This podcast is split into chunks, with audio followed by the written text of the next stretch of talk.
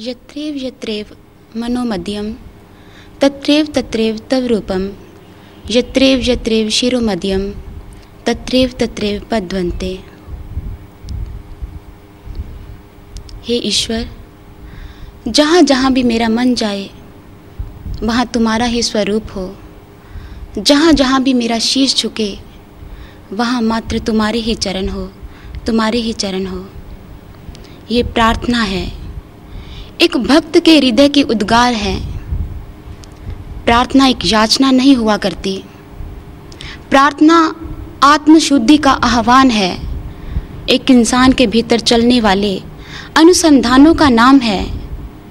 एक भक्त के हृदय के भीतर चलने वाली एक ऐसी क्रियाकलाप जहाँ पर वो अपनी अपूर्णता को महसूस करता है, जहाँ पर वो अपने समर्थ्य को अक्षम पाता है। तब परमात्मा के आगे प्रार्थना रखता है। एक ससीम का असीम में मिलना है, इसे प्रार्थना कहते हैं। और समय समय पर जब भी भक्तों के हृदय से ऐसी प्रार्थना निकली, ऐसी पुकार उठती है, तब तब उन महान शक्तियों को इसी धरा पर उन्हीं की पुकार हेतु, उन्हीं के संरक्षण हेतु इस धरा पर अवतरित होना पड़ता है। और इसीलिए हमारी इस धरा पर हमेशा उस प्रभु की असीम कृपा से ऐसी शक्तियों का अवतरण होता रहा। भगवान श्री राम आए, भगवान श्री कृष्ण आए। यूँ कहिए, इसके अतिरिक्त और भी महान विभूतियाँ, रामकृष्ण परमहंस जी, स्वामी विवेकानंद जी, बहुत सारी ऐसी महान शक्तियाँ आई, जिन्होंने उस दिव्य संदेश को, उस सत्य को मानव जाति के समक्ष रखा। एक इंसान की पुकार थी कि उस सत्य को उजागर करने हेतु उस धरा के बीच में, हमारे बीच में, हम सब लोगों के बीच में आ उतरे।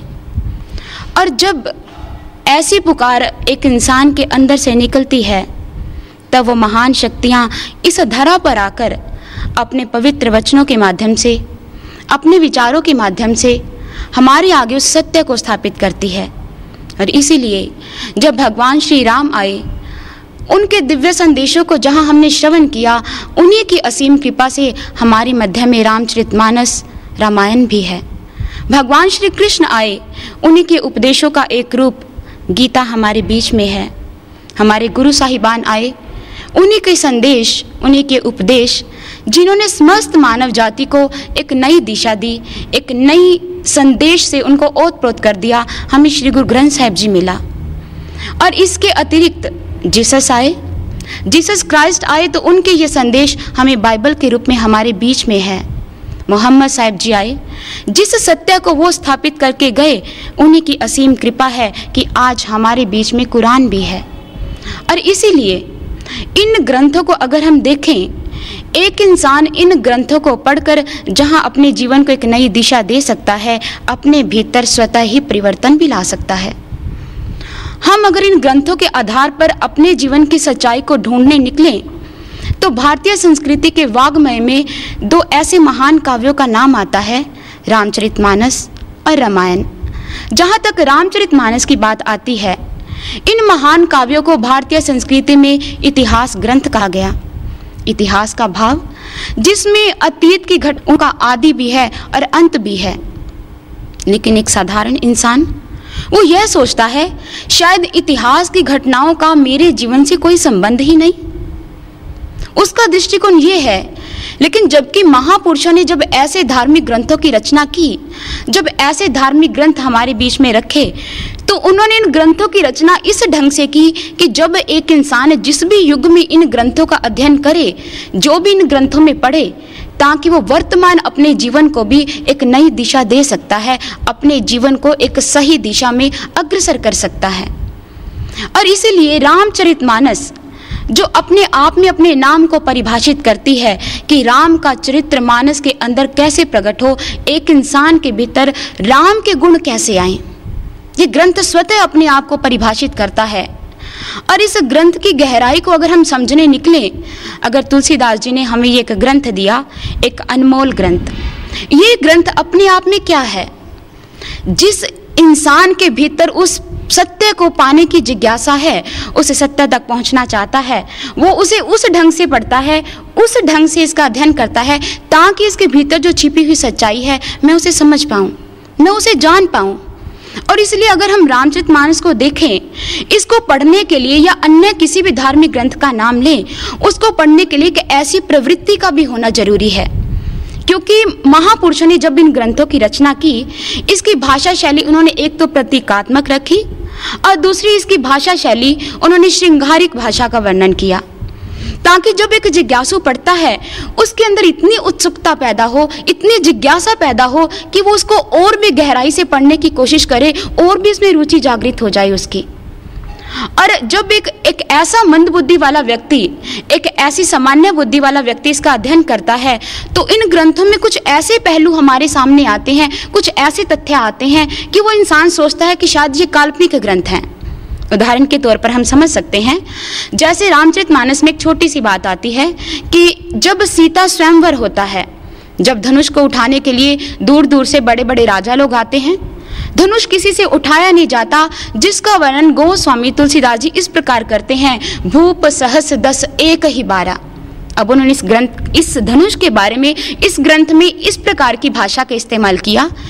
और लोगों ने जब इस ग्रंथों को पढ़ा, जैसा उनकी बुद्धि का स्तर था, लोगों ने समझा कि भूप सहस दस एक ही बारह कि एक धनुष को उठाने के लिए दस हज़ार राजा एक साथ इकट्ठे हो गए।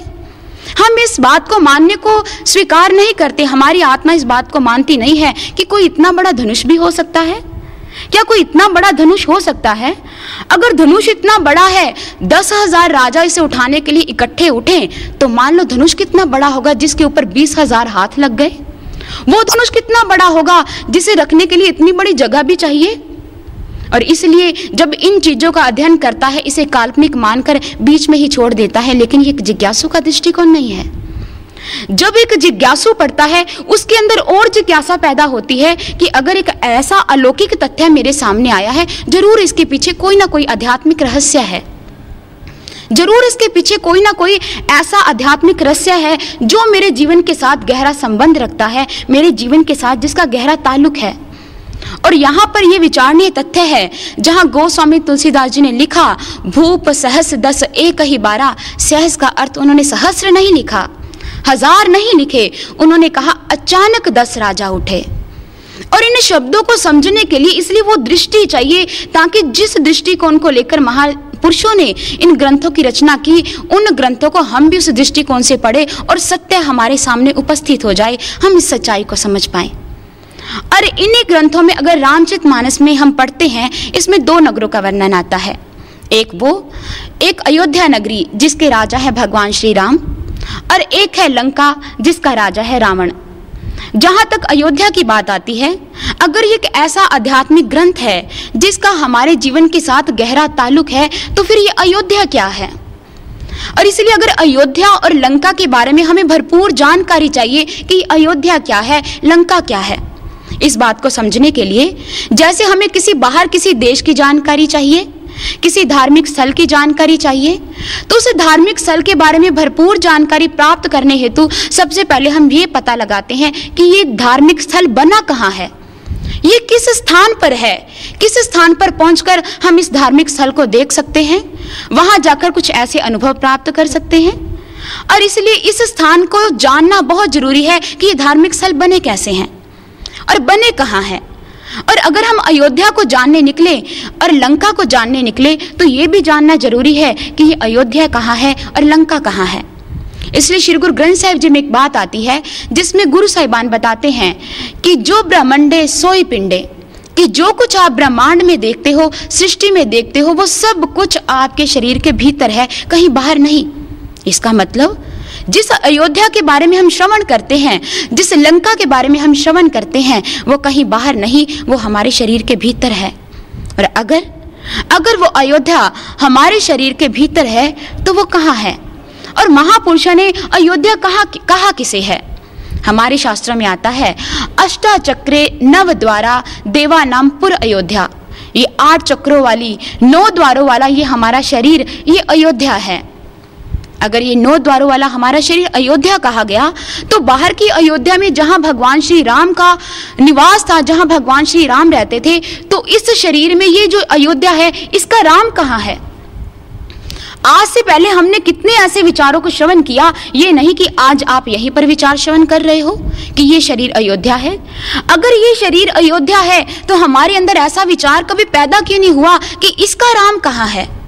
इसलिए गोस्वामी तुलसीदास जी हमारे बीच हमारे ही प्रश्न का समाधान करते हैं, बताते हैं, अवध तहा जहाँ राम निवासु, तह ही दिवस जहाँ भानु प्रकाशु। कि अयोध्या वो है जहाँ भगवान श्री राम जी का निवास है। वो निवास ऐसा है जिस प्रकार सूर्य के उदय होने पर अंधकार स्वतः भाग जाता है और इसका मतलब भगवान श्री राम एक सूर्य का प्रतीक है। जो हमारे शरीर में जो इतना गहन अंधकार है, इतनी कालिमा है कि अपने भीतर इस सत्य, इस प्रकाश को हम जान नहीं पाए। गोस्वामी तुलसीदास जी बताना चाहते हैं, अवध तहा जहाँ राम निवासु। अयोध्या वो है जहाँ भगवान श्री राम का निवास है, और ये शरीर अयोध्या तभी माना जाएगा अगर आपके इस शरीर के भीतर भी राम का प्रकट्य हो जाए। अगर आप अपने भीतर इस राम को देख लो, तब आपका शरीर अयोध्या है, अन्यथा ये शरीर अयोध्या नहीं है। अयोध्या वो है, कहते, अवध प्रभाव जान तब प्राणी, जब उर बसे राम धनु पानी। अपने आप को, अपने शरीर को अयोध्या का प्रभाव तभी मानना चाहिए, जब इस उर में, जब इस दिल में, जब इस शरीर के भीतर राम आ जाए, राम का दीदार हो जाए, राम के दर्शन हो जाए, तब स्वीकार करना, ये शरीर अयोध्या है। तब आपका शरीर अयोध्या बन जाएगा, नहीं तो मात्र से पंच तत्व के पुतले को आप अयोध्या मत कहिए। जहाँ राम नहीं, वो स्थान कभी अयोध्या, वो अयोध्या खुशहाल नहीं हो सकती। जब भगवान श्री राम वनवास को चले जाते हैं, अयोध्या वीरानगी में आ जाती है। अयोध्या सूनी पड़ जाती है, वहाँ की खुशहाली चली जाती है। और इसलिए आज हर एक इंसान अपने आप में इतना अशांत है, इतना दुखी है, इतना परेशान है, क्योंकि इस अयोध्या के राम का आपको कहीं पता नहीं है कि ये राम है कहाँ। और इसलिए इस राम को जानने के लिए आपका इस मोह की नींद से जागना बहुत ज़रूरी है। जिस निद्रा में आज सारा संसार सो रहा है, इस नींद से जागा कैसे जाए? आज हर एक प्राणी ऐसी नींद में व्यस्त है, ऐसी नींद ले रहा है। कुछ पता नहीं इस नींद से जागा कैसे जाए। और अगर राम को जानना है, अगर अपने जीवन की यात्रा को पूरा करना है, अगर अपने शरीर को अयोध्या सिद्ध करना है तो राम को जानने के लिए आपको इस नींद से जागना बहुत ज़रूरी है, जिस निद्रा को आप प्राप्त कर रहे हो। इसलिए रामचरित मानस में एक बात आती है लक्ष्मण जी के बारे में। ये बात उस समय की है जब युद्ध होता है, लक्ष्मण जी मूर्छित हो जाते हैं। वो मूर्छा में सारी रात उस निद्रा में है, भगवान श्री राम उसे गोद में लेकर विलाप कर रहे हैं। लेकिन जैसे लक्ष्मण की वो निद्रा छूटती है, लक्ष्मण जी उस निद्रा से उठते हैं, भगवान श्री राम उसे कहते हैं कि लक्ष्मण, आज मैंने तुम्हारे स्वभाव में दो परिवर्तन देखे हैं और दोनों परिवर्तन मेरे अंदर दो प्रश्न पैदा कर रहे हैं। और वो दोनों प्रश्न क्या है? पहली बात ये, पहला परिवर्तन ये कि आगे जब मैं दुखी होता था, जब मैं परेशान होता था, तुम्हारा स्वभाव इतना कोमल है कि तुम मेरे दुख को सहन नहीं कर सकता। तू मेरे दुख को सहन नहीं कर सकता और आज मैं सारी रात रोता रहा तू आराम से एक निद्रा में। तू बड़े चैन की नींद सो रहा था ये तुम्हारे स्वभाव में परिवर्तन कैसे आ गया? और दूसरी बात आगे जब मैं रात को निद्रा कर, में जाता था विश्राम की अवस्था में जाता था मैं तुम्हें कहता था लक्ष्मण तुम भी सो जाओ तुम भी थक चुके हो तुम भी थकावट अनुभव कर रहे हो तुम भी निद्रा ले सकते हो तुम भी विश्राम करो।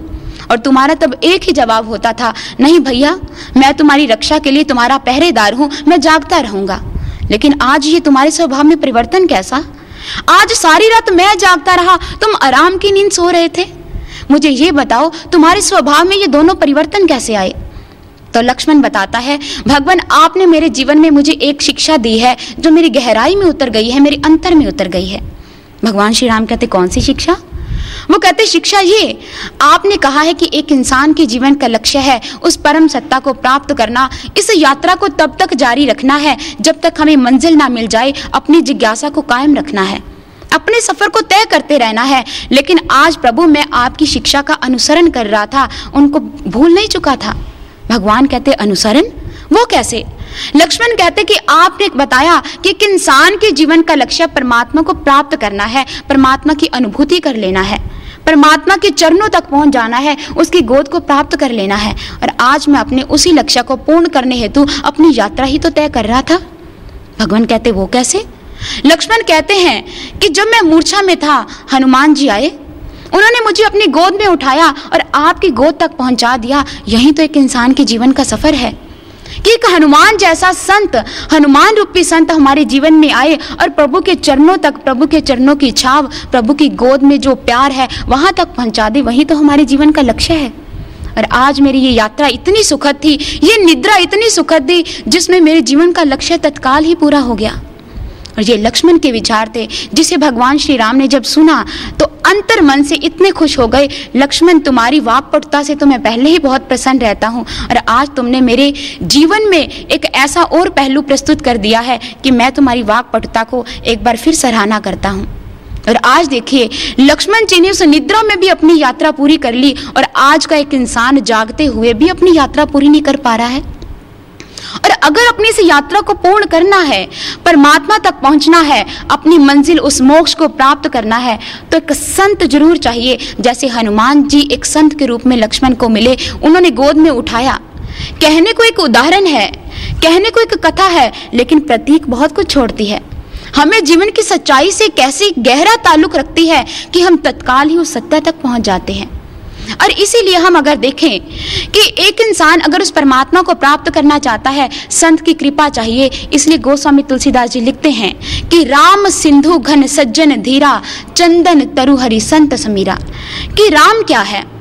अगर उस परमात्मा एक सागर के समान है, अगर उस सागर को प्राप्त करना है, उसके जल को प्राप्त करना है, उस सागर के पानी को आप अपनी पिपासा शांत करना चाहते हो, सागर का जल इतना खारा है कि एक इंसान उसे पी नहीं सकता है। लेकिन उस पानी को अगर पीना है तो कैसे पी सकते हैं? जब वाष्पीकरण क्रिया द्वारा बादल बनते हैं, सागर का पानी बादलों के रूप में जगह जगह जाता है, बादल जगह जगह वर्षा करते हैं, नदियाँ भर जाती है, तालाब भर जाते हैं, और जब नदियाँ तालाब भरते हैं, एक इंसान अपनी प्यास को तब शांत कर पाता है, तब उस पानी को ग्रहण कर पाता है, अन्यथा सागर का जल बहुत खारा है। नहीं पी सकते। लाख कोशिश करो, आपकी प्यास को वो सागर का पानी शांत नहीं कर सकता। लेकिन एक संत बादल के रूप में आकर ऐसे ही परमात्मा की कृपा को हम तक पहुंचाते हैं, परमात्मा तक हमें ले जाते हैं। और इसीलिए उन्होंने कहा कि इसी प्रकार एक दूसरा उदाहरण प्रस्तुत करते हैं कि परमात्मा क्या है। परमात्मा अगर एक चंदन का वृक्ष है, उस चंदन की सुगंधी को आप स्वतः अपने आप में महसूस नहीं कर सकते। जब वायु आती है, उस वायु के माध्यम से आप तक सुगंधी पहुँचती है, तब आप चंदन की सुगंधी को प्राप्त कर पाते हो, तब आप ले पाते हो। और वो वायु संत ही हैं। जो एक हवा के रूप में आते हैं, वायु के रूप में आते हैं, आप तक सुगंधी पहुंचाते हैं। और इसलिए भगवान शिव भी पार्वती को कहते हैं, गिरिजा, संत, समागम, सम, न लाभ कछु आन, बिन हरि कृपा न होई, सो गा वही वेद पुराण। कहते हैं पार्वती, संतों के संग से बड़ा कोई और लाभ नहीं है। जब एक इंसान के जीवन में संत का आगमन होता है, उससे बड़ा लाभ मैं सोचता नहीं कि एक इंसान के जीवन में हो सकता है। लेकिन एक इंसान है, वो अपना लाभ किसमें देखता है? वो अपना लाभ देखता है कि शायद मेरे पास बहुत धन आ जाए, शायद मेरे पास एक बहुत बड़ी कार आ जाए, मुझे बंगला मिल जाए, मुझे पुत्र की प्राप्ति हो जाए, शायद ये भौतिकतावाद से संपन्न सारे संसारिक पदार्थ उसके सुख का कारण है। सबसे बड़ा लाभ यही है। लेकिन एक इंसान इस सत्य से अनभिज्ञ है कि ये सुख के कारण नहीं है। ये आपको सुख नहीं दे सकते। इसलिए विवेकानंद जी को कहना पड़ा, आज संसार अपना लाभ किसमें देखता है?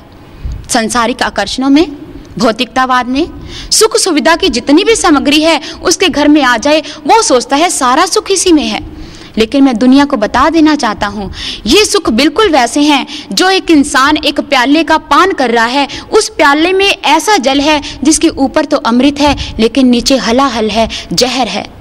शुरू शुरू में आपको वो बड़े सुख सुविधा लगेगी, आपको बड़ा आनंद आएगा, लेकिन नीचे जहर है, आपको बाद में दुख को भोगना पड़ेगा। इसलिए आप समझ नहीं पाए कि सच्चाई कहाँ है, सुख कहाँ है, शांति का स्रोत कहाँ है, इसको जानना है, इसको प्राप्त करना है, ताकि हर एक इंसान के जीवन से वो अशांति चली जाए। और वो शांति एक संत ही ला सकते हैं। इसलिए हमारे शास्त्रों में कहा गया कि महाजनस्य संसर्ग कस्य न उन्ति कारक है कि एक संत के संग से क्या कुछ नहीं हो सकता। और रामचरित मानस में तुलसीदास जी भी लिखते हैं कि संत संग अपवर्ग कर कामी भव कर पंत। कि एक संत का अगर हम संग करते हैं, एक संत के आस हमारे जीवन में जब संग होता है, संत का आगमन होता है, तब एक इंसान कहाँ से कहाँ तक पहुँच जाता है।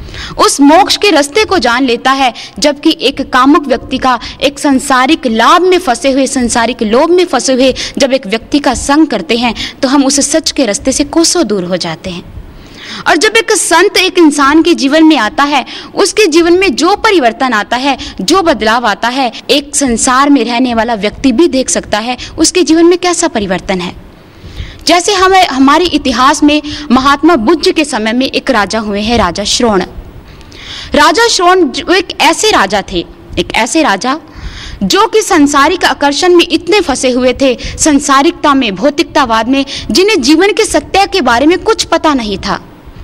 जीवन की सच्चाई से बिल्कुल परिचित नहीं थे, उन्होंने संसारिक आकर्षणों को अपना केंद्र बना रखा था। भोग और मद उनके जीवन के ध्येय बन चुके थे। लेकिन जब राजा ने जब इसके ऐसे प्रभाव से दुनिया दुखी हो गई, उसकी प्रजा दुखी हो गई महात्मा बुद्ध जी को जब पता चला, वो जगह जगह उस सच का प्रचार कर रहे थे। जब उस राज्य में पहुँचे उन्हें प्रजा के दुखों का पता चला, तब उनके मन में आया कि इस राज्य में भी इस सच का प्रचार होना बहुत ज़रूरी है। इस राजा तक इस सच को पहुंचाना बहुत ज़रूरी है। ताकि अगर राजा इस सच से दूर है तो दुनिया, उसकी प्रजा, उसके लोग उस सच को कैसे जान पाएँगे? इसलिए महात्मा बुद्ध जी अपने उस शिष्य को उसके पास भेजते हैं। उन्हें कहते हैं कि उस राजन को जाकर कहना कि महात्मा बुद्ध ने तुम्हें समस्त मंत्रियों सहित सत्संग विचारों पर आमंत्रण दिया है। आप सभी सादर आमंत्रित हो। जब राजन तक ये संदेश पहुँचता है, शिष्य उसके दरबार में जाकर उन्हें ये संदेश देता है। तो राजन जब मद में था, ऐसे मद में, ऐसे नशे में तो उसे शिष्य का उपहास उड़ाता है।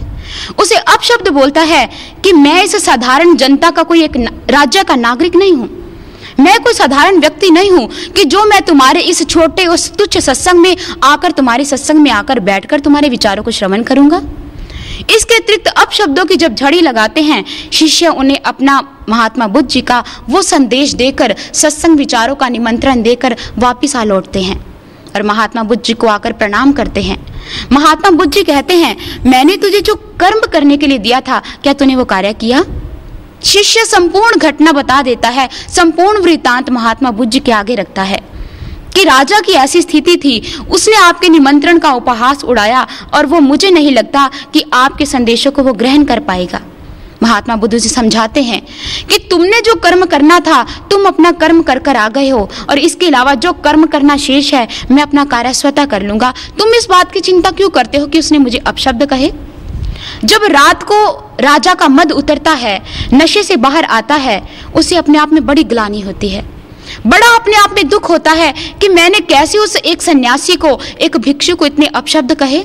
उसने तो मुझे निमंत्रण दिया था। अगर मुझे नहीं जाना था तो मुझे कोई अधिकार नहीं था एक सन्यासी के ऐसे अपशब्द कहने का। एक सन्यासी को ऐसे वचन कहने का मुझे कोई अधिकार नहीं था। इसी ग्लानी में वो रात को ही महात्मा बुद्ध जी के पास पहुँच जाता है। उन्हें प्रणाम करता है। महात्मा बुद्ध से क्षमा याचना करता है। महात्मा बुद्ध कहते हैं, क्षमा याचना? तुम किस बात के लिए क्षमा मांग रहे हो? राजन बोलता है कि मैंने आपको बहुत अपशब्द कहे हैं। मैंने अपने मुख से कुछ ऐसे शब्द बोले हैं जो एक संत के लिए या किसी भी व्यक्ति के लिए बोलने उचित नहीं। अब मैं क्षमा प्रार्थी हूँ। महात्मा बुद्धि हंस देते हैं। कहते, क्षमा किस बात के लिए? मैं तुमसे एक बात पूछना चाहता हूँ। कहते, आप ये बताओ, अगर तुम एक राजा हो तुम किसी को एक हज़ार स्वर्ण मुद्राएँ देना चाहते हो?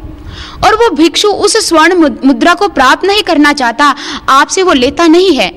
तो बताओ, वो स्वर्ण मुद्राएँ किसके पास रह गई? राजन कहता, अगर मेरे हाथ में है तो मेरे पास ही रह गई। महात्मा बुद्ध जी यही कहते हैं। कहते, यही बात है, तुमने मुझे जितने भी अपशब्द कहे, जितने भी ऐसे वचन कहे, मैंने प्राप्त नहीं किए। मैंने ग्रहण नहीं किए, वो तो तुम्हारे पास ही रह गए। राजन और विलाप करता है, क्षमा माँगता है। तो महात्मा बुद्ध जी कहते हैं कि अब अगर क्षमा मांग रहे हो, अपने जीवन में अगर ऐसा पल आया है, उस सत्य को जान जाओ जिस कार्य के लिए मैं आपके इस क्षेत्र में आया हूँ। उसे सत्संग विचार सुनाते हैं। उसे सत्संग विचार जब प्रदान करते हैं, राजा उस सत्य को जानता है कि मेरा जीवन कैसा था और आप किस सच्चाई से मुझे बता रहे हो, किस सच्चाई से मुझे परिचित करवा रहे हो। महात्मा बुद्ध जी से वो उस ज्ञान को प्राप्त करना चाहता है, जिस ज्ञान को प्राप्त करके एक इंसान अपने भीतर उस ईश्वर को जान लेता है, उस सत्य को जान जाता है, उस सत्य के अपने ही भीतर दर्शन कर लेता है। जब महात्मा बुद्ध से उन्होंने दीक्षा प्राप्त की, उस ज्ञान को प्राप्त किया, राजा के जीवन में परिवर्तन आ जाता है। वो अपने कितने ही उसके मंत्री और राजा महात्मा बुद्ध जी के आगे उनके शरणागत हो उठते हैं, उनके शिष्य बन जाते हैं, उनके दरबार में रहते हैं। बहुत सेवा करते हैं महात्मा बुद्ध जी के दरबार में रहकर, उनके आश्रम में रहकर। लेकिन कुछ बात ऐसे हुई, राजा श्रोण के संस्कार कुछ ऐसे हावी हो गए, उन्हें अपना पूरा पुराना जीवन फिर याद आने लगा। उन्हें अपने पुराने जीवन के वो दिन याद आने लगे कि मैंने मैंने कितनी बुरी तरह अपने जीवन को व्यतीत किया है एक एक पल को कितनी बुरी तरह काटा है, जो मेरे जीवन से उस परमात्मा से कितने कोसों दूर लेकर जा रहे थे। यही संस्कार, यही उसके बुरे विचार, उसको उस सत्य को जानने के बाद इतने पीड़ित करते हैं। जब सभी दरबार में सेवा करते शिष्य सभी सेवादार सेवा करते, जब वो छाव में बैठते, वृक्ष की छाया में बैठते तो राजा श्रोण क्या करता? राजा श्रोण, वो जानबूझकर सूर्य की तपिश को सहन करता, वो धूप में जाकर बैठ जाता। लोग अगर उस मार्ग को साफ़ करके, उस रास्ते को साफ़ करके, उस पथ को साफ़ करके उसके ऊपर चलते तो राजा श्रोण जानबूझकर पथरीले रास्ते पर चलता। कांटों के ऊपर चलता, उसको अपने पुराने दिन इतने पीड़ित करते थे कि मैंने अपने जीवन को बहुत बर्बाद किया है। उस परमात्मा से कोसों दूर चला गया था मैं। और जब एक ऐसा संत मिला है, उसने मेरे भीतर परमात्मा को प्रकट कर दिया है, मुझे अपने आप में बहुत ग्लानी होती है, बहुत ग्लानी। और जब ऐसी बात कि वो धूप की तपिश सहन करता है, वो जानबूझकर प्यासा रहता है, वो जानबूझकर पथरीले रस्तों पर चलता है, कांटों पर चलता है, महात्मा बुद्ध उसे बुलाते हैं। राजा श्रोण को कहते हैं, ऐसा क्यों? तुम्हारे जीवन में, तुम्हारे जीवन में ऐसी बातें क्यों, जब तुमने उस सत्य को प्राप्त कर लिया है? तो वो श्रोण बताता है, मुझे अपने प्राचीन दिन, जो मैंने राजभवन में इतनी बुरी तरह विलासिता में बिताए, मुझे अपने आप पर ग्लानी होती है, मुझे दुख होता है। मैं उस सत्य से कितना दूर रहा, क्या भगवान मुझे क्षमा कर पाएगा? मेरे इतने बुरे दिन मैंने बुरे अपने कार्य किए, इतने घृणित कार्य किए, क्या भगवान मेरे उन पापों को धो डालेगा? महात्मा बुद्ध जी उन्हें एक बात कहते हैं और उसी बात को सर्वश्री आशुतोष महाराज जी हमें जनाते हैं कि महात्मा बुद्ध ने उन्हें क्या कहा। वो कहते हैं कि, राजा श्रोण, तुम्हारे पाप इतने महान नहीं है जितना महान तुम्हारा ज्ञान है। तुम्हारे पाप इतने महान नहीं है। महान तुम्हारा ज्ञान है और एक दिन यही ज्ञान तुम्हारे समस्त पापों को धो डालेगा। तुम इसकी चिंता क्यों करते हो? और जो तुम्हारा अतीत तुम्हें गुरु चरणों से दूर करता है, उसको भूल जाना ही श्रेष्ठ है। ऐसा अतीत जो हमें ज्ञान के रास्ते पर गुरु के चरणों से दूर करता है, उस अतीत को स्मरण करना कोई लाभदायक नहीं है। उस अतीत को भूल जाना श्रेष्ठ है। जब महात्मा बुद्ध ऐसी शिक्षा देते हैं और उसे समझाते हैं कि, राजन, मैंने सुना है तुम अपने समय में बहुत अच्छी वीणा बजाते थे। जब राजा श्रोण करता है, कहता हाँ गुरुवर, मैं वीणा बजाता था। कहते अच्छा ये बताओ, अगर वीणा के तार को इतना कस दो, इतना कस दो, क्या उसमें अच्छे स्वर निकल पाएँगे? राजन कहता, नहीं, गुरुवर वो तो टूट ही जाएँगे। तो फिर महात्मा बुद्ध पूछते हैं, अगर वीणा के तार को ढीला छोड़ दो तो? तो श्रोण कहता है, उसमें कभी भी अच्छे स्वर निकल नहीं सकते। इसलिए वीणा का तारों का एक समत्व अवस्था में, एक बैलेंस में, एक सही अनुताप में रहना बहुत ज़रूरी है। जब ये बात बताते हैं तो महात्मा बुद्ध कहते हैं, यही तुम्हारे जीवन में होना चाहिए। अपने पिछली बातों को याद करके, अपने आप को इतना पीड़ित मत करो कि वर्तमान भी तुम्हारे हाथ से निकल जाए। इसलिए अभी तुम्हारे पास वो ज्ञान है।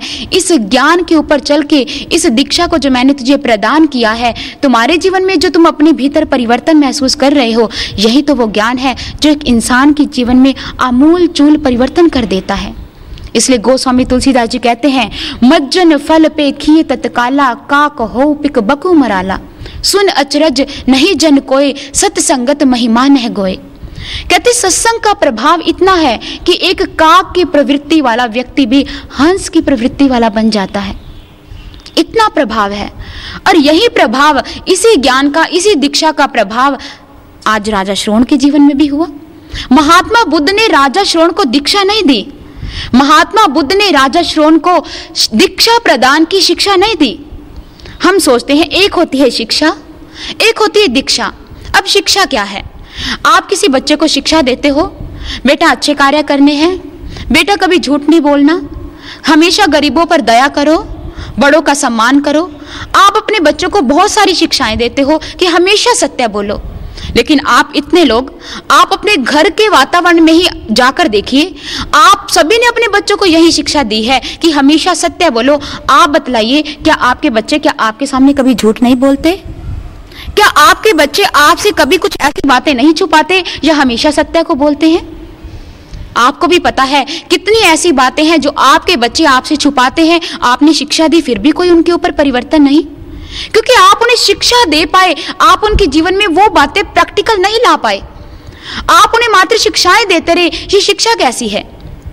एक बच्चे को प्यास लगी है, उसे पानी चाहिए। आप उस बच्चे को शिक्षा दे रहे हो। बेटा, पानी को वाटर भी कहते हैं। पानी को आप भी कहते हैं, पानी को नीर भी कहते हैं, पानी को तोय भी कहते हैं और जल भी कहते हैं। क्या इन शिक्षाओं से क्या बच्चे की प्यास बुझ सकती है?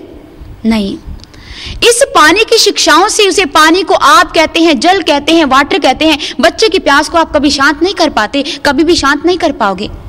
बच्चे को अगर पानी चाहिए, उसकी प्यास है तो आपको प्रैक्टिकल रूप में उसको पानी देना होगा ताकि वो अपनी प्यास को शांत कर पाए। जो प्रैक्टिकल चीज़ है, उसे दीक्षा कहा जाता है, जो मात्र कहानियाँ है, वो विचार है, वो शिक्षा है। और आज तक हमने अपने जीवन में शिक्षाएँ सुनी है। अभी हमने श्रवण किया, हमारे शास्त्र कहते हैं, हमारा शरीर अयोध्या है। अगर ये शरीर अयोध्या है, हमें शिक्षा दी गई आज तक। लेकिन दीक्षा कहाँ है? दीक्षा करते अगर ये शरीर अयोध्या है, इसमें राम का प्रकट्य कर दिया जाए, आपको राम की अनुभूति करवा दी जाए, आपको आपके भीतर परमात्मा के दर्शन करवा दिए जाए, ये दीक्षा है, दिखा देना, दीक्षा का अर्थ है। ज्ञान शब्द अपने आप को परिभाषित करता है, ज्ञान शब्द ज्ञ धातु से बना है, जिसका अर्थ है जान लेना। परमात्मा को जान लेना, परमात्मा को देख लेना। इसी दीक्षा को देखो, दीक्षा का अर्थ देख लेना है। महात्मा बुद्ध ने राजा श्रोण को शिक्षाएँ नहीं दी। उन्होंने महात्मा बुद्ध ने राजा श्रोण को दीक्षा दी, परमात्मा को दिखा दिया, जीवन में प्रैक्टिकल कर दिया। आज तक हम अपने जीवन में शिक्षा ही सुनते आ रहे हैं। हमारे जीवन में दीक्षा करने वाला, ज्ञान को प्रैक्टिकल रूप में दिखाने वाला कोई नहीं मिला। इसलिए जीवन में अगर परिवर्तन आएगा तो मात्र शिक्षाओं से नहीं, दीक्षा से आता है, दीक्षा से। प्यास पानी या वाटर कहने से बुझती नहीं है। प्यास पानी को पिला देने से, पानी को दे देने से बुझती है, पानी को पी लेने से। और दीक्षा अपने आप में प्रैक्टिकल है, साक्षात्कार है, अनुभूति है और परमात्मा कहानियों, शिक्षाओं का विषय नहीं है। परमात्मा चर्चाओं का विषय नहीं है, परमात्मा अनुभव का विषय है, प्रत्यक्ष अनुभूति का विषय है परसेप्शन का विषय है प्रैक्टिकल का रियलाइजेशन का विषय है। और हर एक व्यक्ति अपने भीतर उस परमात्मा को देख सकता है। इसलिए जब एक इंसान अपने भीतर उस ईश्वर को देखता है, उसकी अनुभूति करता है, तब ये शरीर अयोध्या बन पाता है। इसलिए हमारे शास्त्रों में इस नौ द्वारे वाले शरीर को अयोध्या कहा गया, जहाँ राम का निवास है अयोध्या तभी है जब राम का प्रकट्य होता है। एक इंसान है, उसका व्यक्तित्व इतना विखंडित होता है, उसके हमेशा अंदर एक द्वंद्व चलता रहता है, उसकी मन कुछ कहता है उसकी बुद्धि कुछ कहती है, उसकी बुद्धि कुछ और जवाब देती है, मन कुछ और जवाब देता है, उसके भीतर तारतम्यता नहीं है। वो अपने भीतर एक संतुलन स्थापित नहीं कर पाता है, हमेशा एक संघर्ष में जीता रहता है, एक द्वंद्व भरा जीवन जीता रहता है। और एक इंसान के व्यक्तित्व जो इतना विखंडित हो चुका है, उसे समेटा कैसे जाए? बिखरी हुई चीज़ों को एक जगह कैसे एकत्रित किया जाए, कैसे उसके व्यक्तित्व को इतना मज़बूत बनाया जाए कि वो अपने जीवन को शांतमय ढंग से जी पाए? और अयोध्या शरीर जब बनता है, अयोध्या का अर्थ होता है कलह रहित।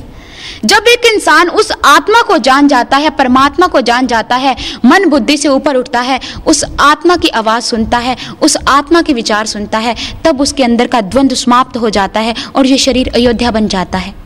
इसलिए रामचित मानस में जिस अयोध्या नगरी का वर्णन किया, वो अपना आध्यात्मिक रहस्य उजागर करते हुए कहती है, ये शरीर अयोध्या है।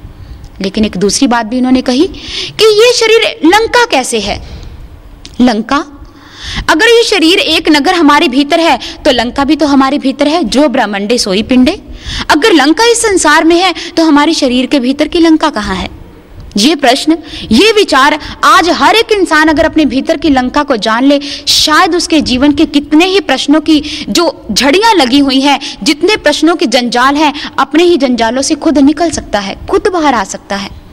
ये लंका, बाहर की लंका की कहीं हमें कहानी श्रवण करने को मिलती है, कहा जाता है कोई किवदंती मान ले, या कोई ऐसी कहानी मान ले।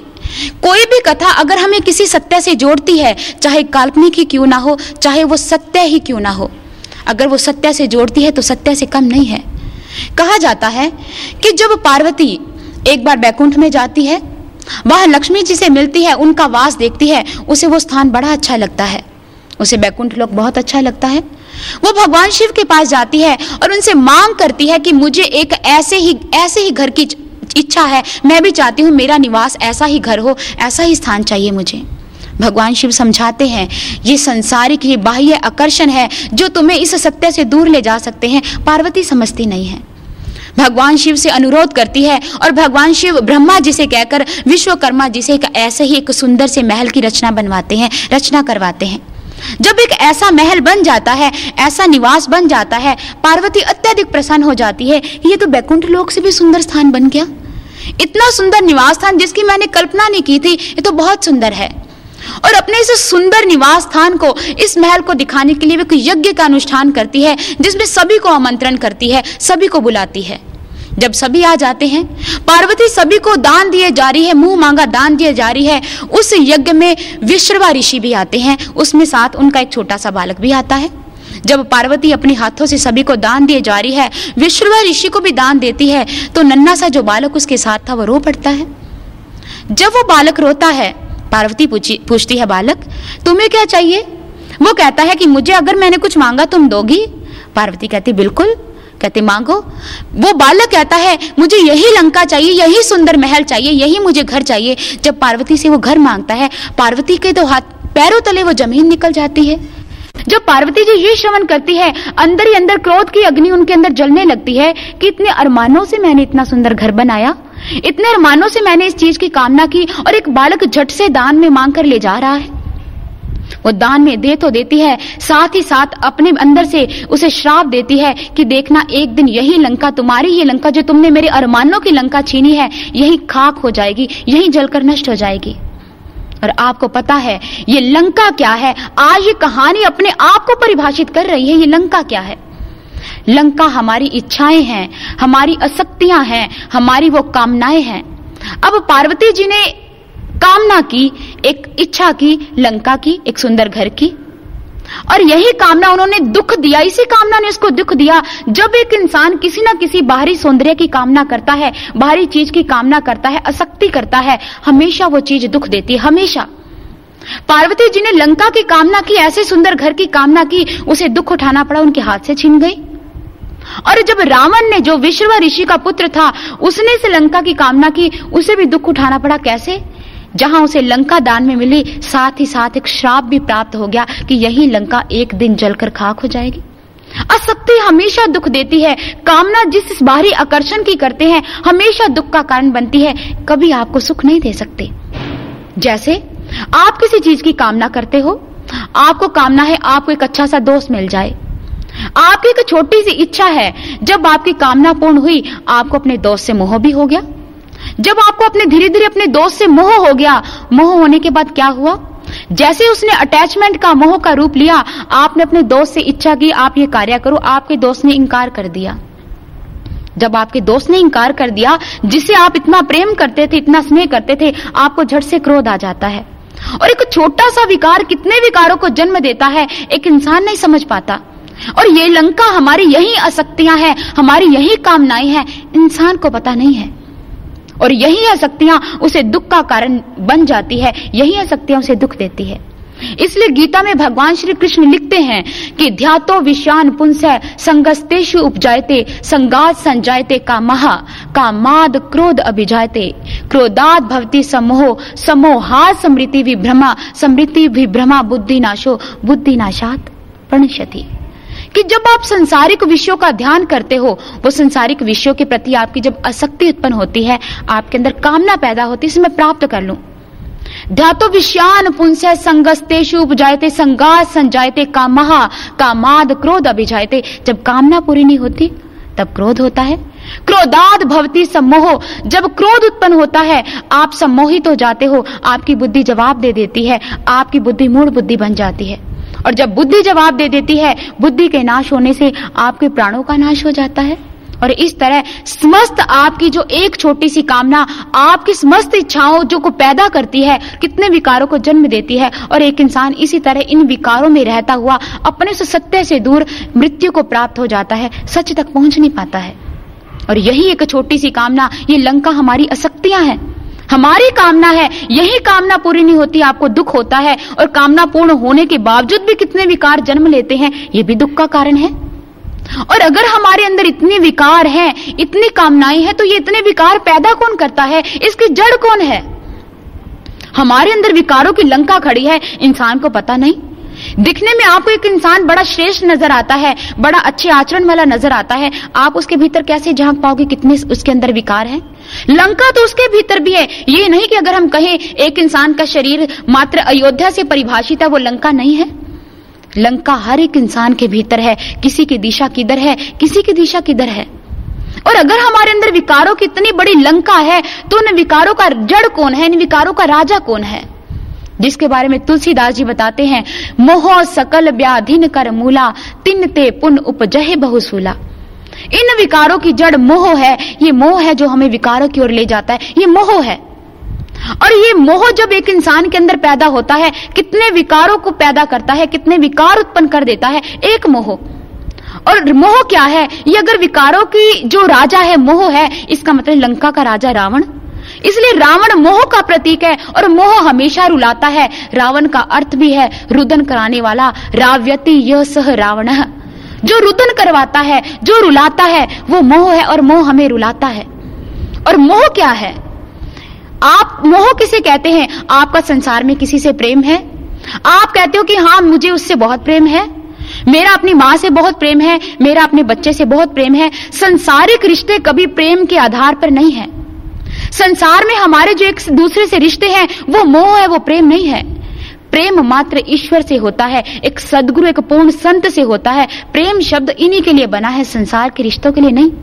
और संसार के रिश्तों को जो स्वार्थ से परिपूर्ण है, उन्हें प्रेम शब्द से संबोधित मत करो। वो प्रेम नहीं है, संसार के रिश्तों में कहीं ना कहीं स्वार्थ छिपा है। और जब आपका स्वार्थ पूरा नहीं होता, आपको रुदन आता है। आप रोते हो, आप बिलखते हो, आप चिल्लाते हो। एक पिता है, बहुत प्रसन्न है, उसके घर में पुत्र हुआ है। उसकी इच्छाएँ बढ़ गई हैं, मेरा पुत्र मेरी लाठी बनेगा, मेरे कंधे का सहारा बनेगा, और जब आपका ही पुत्र आपकी इच्छाओं पर पूरा नहीं उतरता है, आप बताइए, आपको ही सबसे ज़्यादा दुख होता है, आप ही पीड़ित होते हो, आप ही अपने मुख से कह देते हो, ऐसे पुत्र की बजाय तो मैं निसंतान अच्छा था, आप ही कह देते हो। इसलिए मोह का एक रूप है जो आपको रुलाता है। रावण के कई सिर हैं, कई उसके रूप हैं, और इसी प्रकार मोह के भी कई रूप हैं। एक रूप ये है जो स्वार्थमय प्रवृत्ति का है, जो आपको रुलाता है। और इसके लिए जो मोह आपको रुलाता है, ये मोह है, ये प्रेम नहीं है। और आशुतोष महाराज जी अक्सरात बताया करते हैं, प्रेम क्या है, मोह क्या है? प्रेम एक नदी है, और मोह एक भवर है। नदी में आप आसानी से बाहर आ सकते हो, नदी को आसानी से आप पार कर सकते हो, लेकिन मोह एक ऐसा भवर है, एक बार आप इसमें धस गए, निकलना बहुत मुश्किल है। बहुत मुश्किल है, और संसारिक रिश्ते, ये मोह है, ये मोह है। प्रेम जहाँ तक अपने आप में एक अनमोल हीरा है, वहाँ मोह कोयला है जो अपनी कालीमा छोड़ देता है, जहाँ आपका हाथ लगा, आपके हाथ में कालीमा चढ़ जाती है। मोह जहाँ क्या है? एक ऐसा आसमां है जो बादलों से ढका है, जिसकी रोशनी आप तक पहुँच नहीं पा रही है। लेकिन प्रेम? प्रेम एक ऐसा सूर्य है जो वो उस आसमान में बादलों में से निकलता है और कितने लोगों को वो किरणें देता है, रोशनी देता है। प्रेम वो चमकता हुआ सूर्य है। और प्रेम वो सूर्य, वो प्रकाश मात्र परमात्मा है और संसारिक रिश्ते नहीं है। मोह रुलाता है, प्रेम त्यागमयी रूप है, मोह हमें बांधता है। वो हमें बाँध कर रखता है। जैसे उदाहरण के तौर पर आप सुनिए। एक इंसान अगर सोचता है कि मेरा बहुत से लोगों से प्रेम है, बहुत से लोग मुझे प्रेम करते हैं, मैं बहुत प्रसन्न हूँ। महात्मा बुद्ध के जीवन से संबंधित अगर इस विचार को हम, इस वाक्य वाक्य को हम सुने तो हमें अपने आप में परिभाषित हो जाएगा कि मोह क्या है, प्रेम क्या है। अपने आप इन आसक्तियों से निकल आओगे, अपनी लंका से स्वतः ही परिचित हो जाओगे। महात्मा बुद्ध के जी के समय की बात है, एक वेश्या थी। जिसके पास दूर दूर से लोग चलकर आते दूर दूर से लोग आते। एक बार महात्मा बुद्ध के शिष्य से वहाँ से गुजर रहे थे। वेश्या उन्हें निमंत्रण देती है, महात्मा बुद्ध के शिष्य कहते हैं, अभी मेरा समय नहीं तुम्हारे पास आने का। जब मुझे लगा कि तुम्हें मेरी ज़रूरत है, मैं स्वतः ही चलकर तुम्हारे पास आ जाऊँगा। तुम मेरी बात को समझ नहीं पाओगी। वो चल देते हैं। लेकिन वो विश्वा अपने अहम में कहती है कि जो लोग दूर दूर से मेरे पास आते, कितने लोग मुझसे प्रेम करते हैं? कितने लोग? महात्मा बुद्ध जी का शिष्य हंस देता है, शायद वे जीवन के सत्य से बहुत अनभिज्ञ है, सच्चाई को समझ नहीं पा रही है। चल देते हैं। समय पढ़ते पढ़ते वेश्या अस्वस्थ हो जाती है, उसे कुछ रोग हो जाता है, उसके शरीर से दुर्गंध आनी शुरू हो जाती है, और जो लोग उसके पास आया करते थे, आना बंद कर देते हैं। जब उसकी ऐसी हालत हुई, मोहल्ले वाले उस जगह से उसके घर से उसे निकाल देते हैं। वो उस घर से जब निकलती है, सड़कों पर आ जाती है, गलियों पर आ जाती है। प्यास से इतनी पीड़ित है, कोई अपने घर से एक पानी की बूंद देने को तैयार नहीं है? कोई उसे पानी पिलाने को तैयार नहीं है? जब उसकी ऐसी हालत होती है, महात्मा बुद्ध के शिष्य उसके पास पहुँचते हैं, उसे जल पिलाते हैं, पानी देते हैं। विषय झट से पहचान जाती है, अरे, तुम तो वही भिक्षुक हो? अरे, तुम तो वही सन्यासी हो, जिसे मैंने कभी निमंत्रण दिया था और तुमने स्वीकार नहीं किया था? भिक्षु कहते, अगर तुम्हें ये बात याद है, तुम्हें वो भी याद होगा, मैंने कहा था, जब तुम्हें मेरी ज़रूरत होगी, मैं स्वतः ही चलकर आ जाऊँगा और आज मैं आ गया हूँ। तुम कहती थी, तुमसे कितने लोग प्रेम करते हैं, आज बताओ, वो प्रेम कहाँ चला गया? वो आसक्ति थी, वो स्वार्थ था, वो तुम्हारे शारीरिक आकर्षण से प्रेम करते थे। संत कभी बाह्य आकर्षण से प्रेम नहीं किया करते, संत आत्मा से प्रेम किया करते हैं, आत्मा से। संत आत्मा को देखते हैं, जो परमात्मा से मिलाते हैं। ये प्रेम है, संसारिक रिश्ते, मोह है, स्वार्थ है, रुलाते हैं। और यही बात हम देखे, जब तारा के पति का वध करते हैं भगवान श्री राम तारा बहुत रोती है। तारा इतना विलाप करती है, इतना विलाप करती है, भगवान श्री राम कहते, तुम रो क्यों रही हो? कहते, आपने मेरे पति का वध कर डाला है, आपने मेरे पति को मार डाला है। भगवान श्री राम कहते, नहीं, तुम्हारा पति ये पड़ा उठा लो वो कहती अब इस पति का क्या करूँ? अब ये मेरा पति नहीं है। भगवान श्री राम कहते, यही तो है। अगर तू इन पंच तत्वों के पुतले को अपना पति कहती थी पंच तत्व के पुतले को अपना पति कहती थी, ये तो पड़ा है? ये शरीर मानती थी तो शरीर तो पड़ा है। अगर तू ये समझती है कि वो क्या था, अगर तू उसे आत्मा मानती है तो तुझे पता है, आत्मा ना कभी मरती है, ना उसे कोई मार सकता है। क्या तुम आत्मा को जानती हो? अगर तुम अपने पति को शरीर मानती हो तो शरीर हो तो अभी भी यही है। अगर तुम अपने पति को आत्मा मानती हो तो उस आत्मा को ना तुम जानती हो। फिर किस आत्मा की बात करोगे कि मेरा पति आत्मा है? उस आत्मा को जान, जानना ज़रूरी है। वो आत्मा क्या है? आज एक इंसान समझता है, किसी से पूछा जाए, तुम देख रहे हो? कैसे? एक साधारण इंसान का दृष्टिकोण है, मैं देख रहा हूँ अपनी आँखों से। एक साधारण इंसान से पूछा जाए, आप मेरी बात को श्रवण कर रहे हो कैसे? उसका जवाब होगा, अपने इन कानों से। आप बोल रहे हो कैसे इस जीवा से, एक मुख से? लेकिन एक मुर्दा इंसान है, वो पड़ा होता है। उसकी आँखें भी होती हैं, उसके कान भी होते हैं, उसकी जीवा भी लगी होती है। बताइए, फिर वो जवाब क्यों नहीं देता? वो मुर्दा शरीर बोल क्यों नहीं पाता? कारण एक है, उसमें से आत्मा निकल गई है, आत्मा। और जब तक तुमने उस आत्मा को जाना नहीं है, आप मत समझे कि तुम हो, कौन कहाँ से आई तुम अपने आप को ही नहीं जानते, तुम कौन हो? और इसलिए रामचरित मानस में तुलसीदास जी कहते हैं कि तारा बिकल देख रघुराया, दीनी ज्ञान ली निहर माया, क्षितिजल पावक गगन समीरा, पंच रचित अति अधम शरीरा। भगवान श्री राम जब तारा को विलाप करते देखते हैं, तारा बिकल देख रघुराया, दीनी ज्ञान लीनी हर माया। उसकी सारी माया का आवरण हटा देते हैं, उसे ज्ञान प्रदान करते हैं, ज्ञान। उसे ज्ञान देते हैं। ज्ञान शब्द का अर्थ है उसको जान लेना, आत्मा को जान लेना, परमात्मा को जान लेना। और तारा को जब ज्ञान मिलता है, वो तब समझ पाती है कि मैं कौन हूँ, मैं कोई मात्र शरीर नहीं हूँ।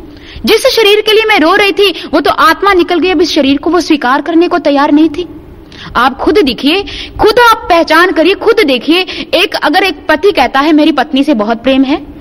जब वो पत्नी में से आत्मा निकल जाती है, उस लाश को कोई भी व्यक्ति दो दिन रखने को तैयार नहीं है। तीसरे दिन हम बाहर निकाल देते हैं। क्यों? क्योंकि हमारा अगर कहीं रिश्ता है तो आत्मा से आत्मा निकल गई, शरीर से कोई रिश्ता नहीं है। और उस आत्मा को तो हम जानते ही नहीं है। वो आत्मा क्या है? जब तक आत्मा थी तो हमारे रिश्ते थे। आत्मा चलेगी तो हमने उस मुर्दा शरीर को घर से निकाल दिया। इसका मतलब हम शरीर नहीं, वो आत्मा है, उसे जानना ज़रूरी है। और भगवान श्री राम दीने ज्ञान लीनी हर माया, तारा के ऊपर से माया का आवरण हटाकर ज्ञान देते हैं, आत्मा को जनाते हैं। और तारा तब समझती है, जो मैं रो रही थी, वो मोह था। प्रेम शब्द को तो मैं अब समझ पाई हूँ, जो परमात्मा से हुआ है। और मोह का सिर्फ़ एक रूप नहीं है, मोह के कई रूप है, जैसे रावण के कई सिर हैं। दूसरा रूप क्या है? मोह का एक और रूप है अज्ञानता। कि जब मोह होता है, इंसान अज्ञानी बन जाता है, भ्रमित हो जाता है, उसे समझ नहीं आती क्या करूँ, क्या ना करूँ, और इसी अज्ञानता में, इसी मोह में अर्जुन भी फंसा था। जिसके बारे में आता है कि अर्जुन समझ नहीं पा रहा था कि मैं युद्ध करूँ कि ना करूँ, ये मेरे रिश्तेदार हैं।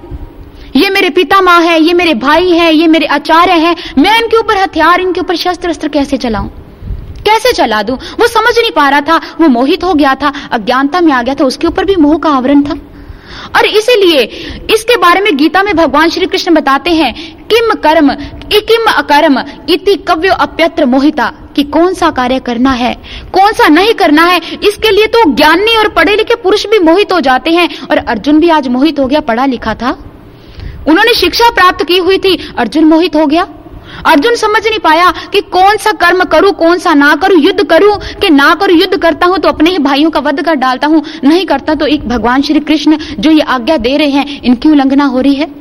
और वो इस दुविधा में फंस गया, इस चीज़ से अपने आप को निकाल ही नहीं पा रहा था। भगवान श्री कृष्ण बहुत समझाते हैं, बहुत समझाते उसे, बहुत समझाते हैं। जब ऐसा समझाते रहते हैं, अर्जुन को समझ नहीं आती, भगवान कहते कि मुझे मुझे समझ। मैं कोई योग माया हूँ, मैं एक शक्ति हूँ, अर्जुन कहता, मैं कैसे मानू? मैं कैसे मानू? उसके लिए तो वो एक साधारण इंसान नज़र में आ रहे हैं। भगवान श्री राम जब उसे भगवान श्री कृष्ण उसे समझाते हैं, भगवान श्री कृष्ण कि, अर्जुन, तुझे युद्ध करना है, युद्ध कर। शिक्षाओं से अर्जुन में परिवर्तन नहीं आता, समझ नहीं पाता। भगवान श्री कृष्ण समझते हैं, शिक्षाओं से एक इंसान के जीवन में कभी परिवर्तन नहीं आ सकता, उसे दीक्षा देते हैं। उसे जब दीक्षा देते हैं, उसको जब ज्ञान देते हैं, उसके भीतर ही परमात्मा का साक्षात्कार करवा देते हैं। अर्जुन समझ जाता है कि मैं कौन हूँ और कृष्ण क्या है। अर्जुन अपने भीतर उस कृष्ण के वास्तविक स्वरूप के दर्शन करता है और अपना अनुभव लिखता है। दिव्य सूर्य सहस्रस्य भवेद्युगपतुथि था यदि भाष दृषि सा सियाद भाष अस्तस्य महात्मा है कि मैं अपने अंदर इतना अलौकिक प्रकाश देख रहा हूँ, उसके सामने हज़ार सूर्य का प्रकाश कम पड़ रहा है। अब मैं समझा, भगवान, आप कौन हो? अब मेरी समझ में आया, अर्जुन का मोह तभी दूर हुआ जब जब उसे दीक्षा प्राप्त हुई, जब उसे ज्ञान मिला, मोह तभी दूर हो सकता है, जब दीक्षा मिलती है, जब ज्ञान मिलता है। इसलिए भगवान श्री कृष्ण को अर्जुन कहता है, मद अनुग्रहाय परम गुह्यम अध्यात्म संज्ञतम यत्योक्तम वचस्तेन मोह अयम विगतोम कि हे भगवान, मुझ पर अनुग्रह करने के लिए आपने जो मुझे वो ब्रह्म ज्ञान दिया है, उससे मेरा मोह दूर हो गया है। मुझे वो आनंद की प्राप्ति हुई है। मैंने अपने और आपके वास्तविक स्वरूप को समझा है। मोह चला गया है क्योंकि मुझे सत्संग की प्राप्ति हुई है। मुझे आपने उस ज्ञान को प्रदान किया है। अब मेरे जीवन में मोह नष्ट हो गया है। नष्टो मोह समृद्धि लब्धवा। मेरा मोह नष्ट हो गया है। मेरी समृद्धि लौट आई है। तब मोह गया जब जीवन में सत्संग हुआ। इसलिए तुलसीदास जी कहते हैं, बिन सत्संग न हरि कथा, तेह बिन मोह न भाग, मोह गए बिन राम पद हो न दृढ़ अनुराग। जब तक एक इंसान के जीवन में सत्संग नहीं होता है, उसका मोह मोह दूर नहीं हो सकता। सत्संग का अर्थ क्या है? आज आप जो श्रवण कर रहे हो, फिर ये क्या है? ये सत्संग विचार दिए जा रहे हैं आप लोगों को। ये सत्संग नहीं है। सत्संग शब्द का अर्थ है सत्य और संग ये दो शब्दों से बना है। सत्य का अर्थ है सत्य। संग का अर्थ है मिलाप हो जाना, अर्थात सत्य से मिलाप हो जाना, सत्य से मिल जाना, परमात्मा के दर्शन कर लेना, ये सत्संग है। सत्संग कहानियाँ सुनकर आ जाना, ये सत्संग नहीं है।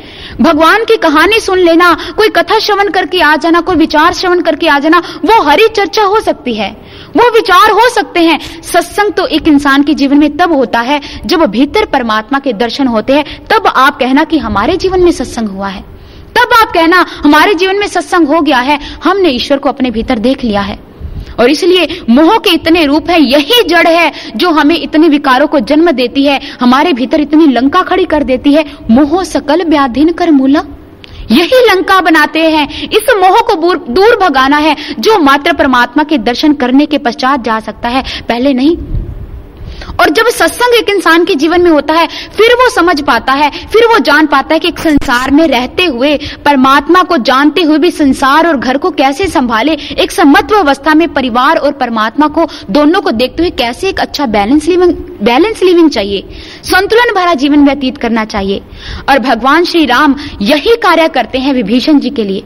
जब तक विभीषण लंका में था, विकारों की लंका में था, तब तक प्रभु श्री राम जी से बहुत दूर था। लेकिन जैसे हनुमान रूपी संत पहुँचते हैं, उसे प्रभु श्री राम जी का संदेश देते हैं, विकारों की लंका से बाहर निकलकर प्रभु चरणों में उन्हें स्थान मिल जाता है, प्रभु के धाम में पहुँच जाते हैं, प्रभु की प्राप्ति हो जाती है। और यही होता है, जब परमात्मा की प्राप्ति होती है, एक इंसान अपने विकारों से निकलता है, अपने विकारों को नष्ट कर डालता है, और प्रभु श्री राम भगवान का कार्य यही है। भगवान श्री राम, भगवान जब भी वो शक्ति धरा पर आती, यही कार्य करती है। वो जीव को उसका खोया हुआ सिंहासन देने आती है, खुद सिंहासन पर बैठने नहीं आती। वो जीव को उसका राज्य लौटाने आती है। भगवान श्री राम वही कार्य करते हैं। विकारों की लंका को, मोह के राज्य को नष्ट करके जीव को उसके असली स्वरूप का, असली राज्य का स्वामी बनाते हैं और विभीषण को लंका का राज्य दे देते हैं। अब इच्छाएँ विभीषण जी की दास हो जाती है, विकार उसके स्वामी नहीं बनते, विकार दास हो जाते हैं। और यही एक इंसान के जीवन में होता है। जब परमात्मा से मिलाप होता है, परमात्मा के दर्शन होते हैं, हम अपने भीतर की लंका को नष्ट करके अपने शरीर को अयोध्या बना पाते हैं। और आज के सत्संग विचारों का यही भाव था, सर्वश्री आशुतोष महाराज जी की असीम अनुकंपा से अपने शरीर को अयोध्या बनाया, अपने शरीर को अयोध्या समझ पाए, जब भगवान अपने भीतर प्रकट हुए, सर्वश्री आशुतोष महाराज जी की कृपा से उस ज्ञान को अपने भीतर प्रकट किया, अपने भीतर भीतर पैदा हुआ वो ज्ञान, उस परमात्मा को जान पाए, तब ये शरीर अयोध्या बन पाया और वो लंका नष्ट हो पाई। इतना कहते हुए अपने विचारों को यहीं स्थगित करती हूँ।